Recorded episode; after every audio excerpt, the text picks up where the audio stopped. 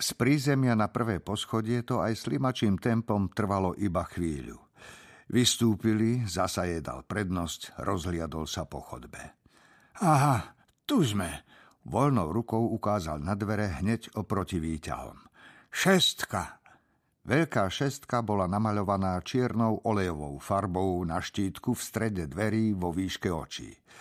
Tento výkon vrchná sestra nekomentovala, zbadal by ju aj slepý. Zaklopala. Ďalej! Vošla. Tento raz podržala dvere ona jemu. Dedo Vaculík jej dal prednosť, až potom ju nasledoval. Vrchná sestra rýchlo zavrela dvere, aby si to nerozmyslel. Pekná izba, priestraná, svetlá, dve postele po obok stenách, aby mal každý súkromie, veľké okno s balkonovými dverami, pod oknom pracovný stolík. Pri záhlavi postele stal v pozore vysoký rachitický starec. Iba tak po domácky v teplákoch, pohodlnej rozhalenke, v domácich papučiach. Holá hlava sa mu leskla pri dopadajúcom svetle od okna. Zrazil pety, vypol hruď, pripažil, zodvihol bradu. Trestanec číslo 6238 pripravený na prijatie spoluväzňa s podobným osudom. Počet jeden, o chvíľu dvaja. Počas mojej nútenej služby sa nič zvláštneho nestalo. Dnes som sa dokonca ani nepostral do gatí. Hlásenie podáva plukovník zálohe Andrej Britva vlastnou rukou. Pardon, hubou. Zahulákal holohlavý starec. Prosím vás, pán Britva. Vrchná sestra si vzdychla, no neusmiala sa.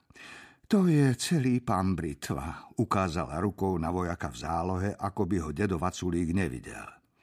No tak, pán Britva, prestaňte s tým. Plukovník sa ani nepohol. Dedo Vaculík pochopil. Rozhodol sa, že mu nebude kaziť radosť. Naopak, prijal pravidlá hry a tiež zahulákal. Pohov, rozchod! Zahulákal tak hlasno, až vrchná sestra nadskočila.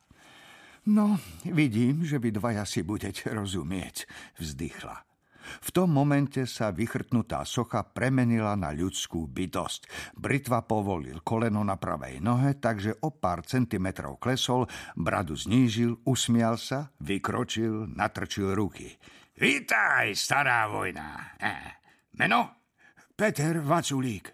Hodnosť? Desiatník v zálohe. Zbraň? Samopal. Bigoš polný, vzduchom chladený a iba desiatnik? No nič, ja ti dám správny výcvik. Aj dôstojnícku školu u mňa spravíš, neboj sa.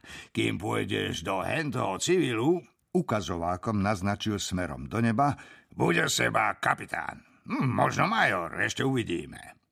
Podali si ruky, potriasli. Vojakovi sa to zdalo málo. Rozpažil a deda Vaculíka objal. Dedo pustil tašku a žuchla, objal ho aj on.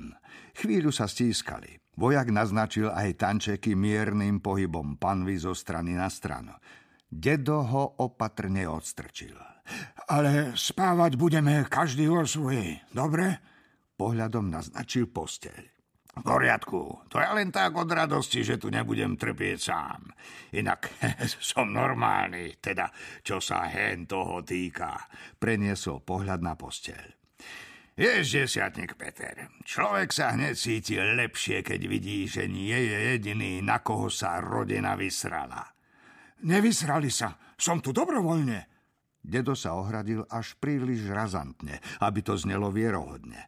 Aj peste zaťal, keby musel svoje tvrdenie obhajovať. A, ak na tom trváš... Vojak hodil plecom, že mu je to jedno. A ja som si to myslel. Vydržal som dva týždne. Hm, uvidíme, kedy precitneš. Dedo sklonil hlavu, povolil peste, v duchu si vzdychol. Rozhodol sa, že s vyslúžilým lampasákom sa byť nebude. Ani hádať. Ani klamať mu už nebude.